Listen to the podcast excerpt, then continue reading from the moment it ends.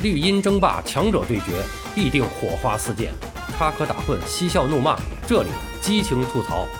欢迎来到巴多的有声世界，咱们一起聊个球。朋友们好，我是巴多。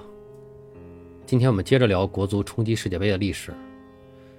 时间来到了一九八五年，一九八六年墨西哥世界杯的预选赛又开始了，这是中国第三次冲击世界杯了。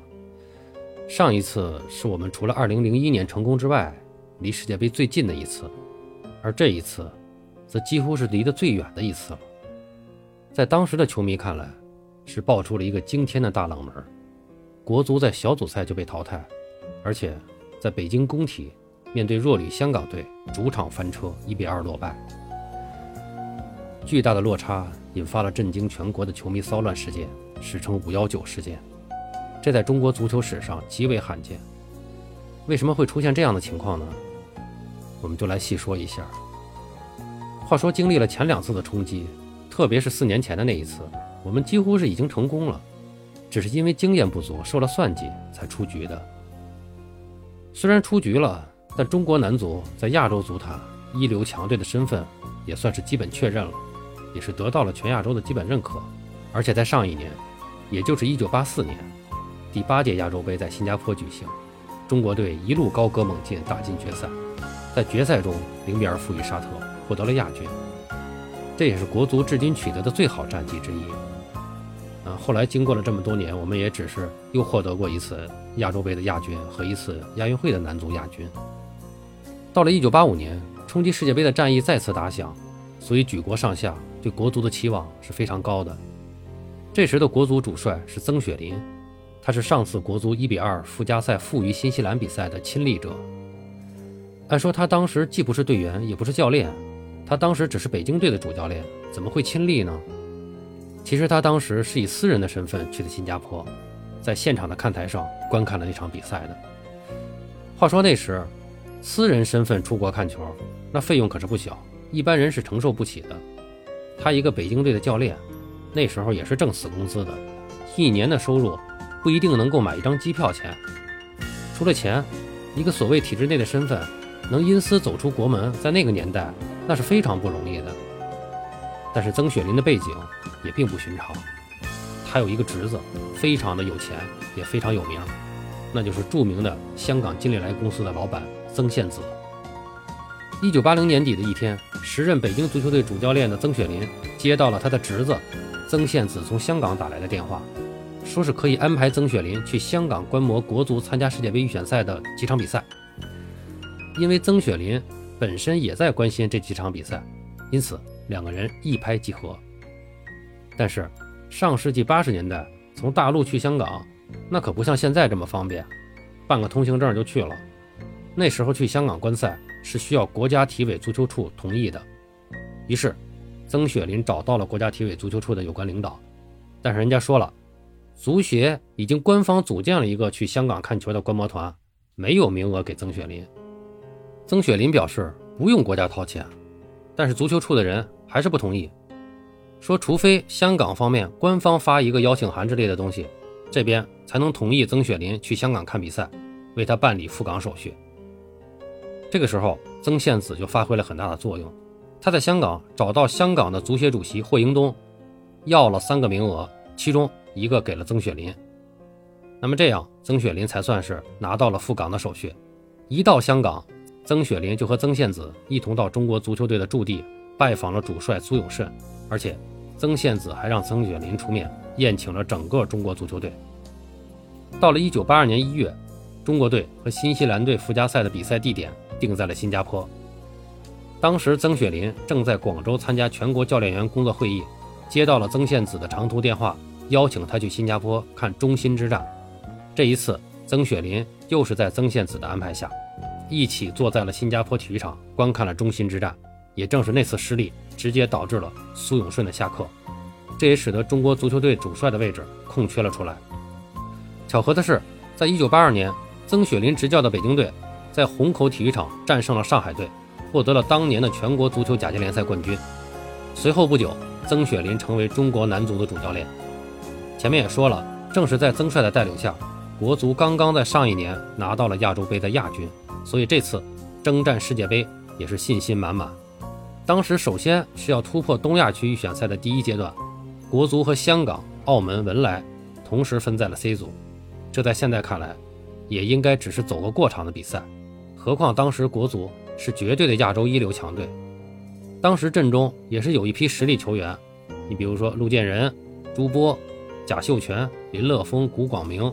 左树生、李辉、赵达玉、杨朝辉、李华军、刘海光、池明华、傅玉斌、吴群立、唐尧东等等这些鲜明的球员都是很有实力的。按理说出线应该是理所当然的。在前几轮的小组赛中，中国队首战客场零比零战平香港。当时的香港队在亚洲也并非鱼腩，客场打个平局也没有引起太大的关注。随后，国足是一路四比零和六比零两胜澳门。八比零和四比零大胜文莱，在最后一场主场对阵香港队的比赛中，打平即可获得小组出线权，与已经提前一轮出线的 D 组头名日本队一决雌雄。应该说那个时候，日本队是完全不是咱们的对手的。但是在这场比赛之前，比赛的热度空前高涨，舆论也是全面的看好国足。在打平即可出线的情况下，大家都一致认为必须一场大胜不可。足球报在前一天发表了由主编严俊军的署名文章，逐密难挡流水过，认为香港队的防守再严密，毕竟难挡中国队的连续进攻。中国队是亚洲杯的亚军，是有文凭的亚洲老二，至少将以二比零击败香港。这篇文章客观上给已经点燃起来的火头扇了风，添了柴。二比零成为了这场比赛的基调。一九八一年五月十九日，中国队在北京工人体育场。迎战香港队，不过在如此关键的时刻里，主帅曾雪林不知道为什么在战前突然变阵，将由李辉和赵达玉组成的进攻中轴线拆散，把后者放到了替补席上，而中场的核心位置改为由新调入队的王惠良出任，并且将原来担当右前卫的左树生放在了左边锋的位置上。比赛开始以后，中国队是一通猛攻，但是效果并不好，反倒是香港队。在开场第十八分钟便收到了成效，攻入一球。据说当时现场鸦雀无声，全场六万多人目瞪口呆。不过意外失球的国足大举反攻之下，在随后扳回一球，结束了上半场。下半场一开始突然下起了大雨，其实这个时候国足完全没有必要着急，稳扎稳打即可。但当时已经被逼上梁山了。据说除了舆论之外，在赛前的准备会上。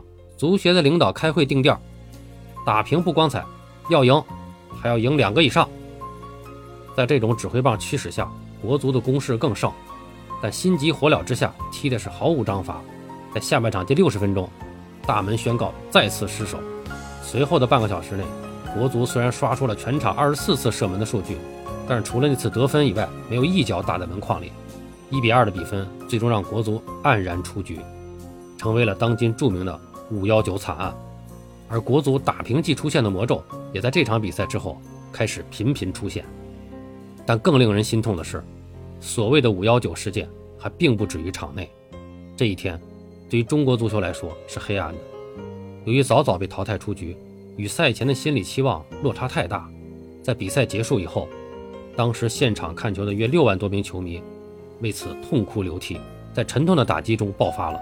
他们围堵双方球员，砸烂公共设施，袭击外国人，要求与足协领导对话，可以说是酿成了大祸。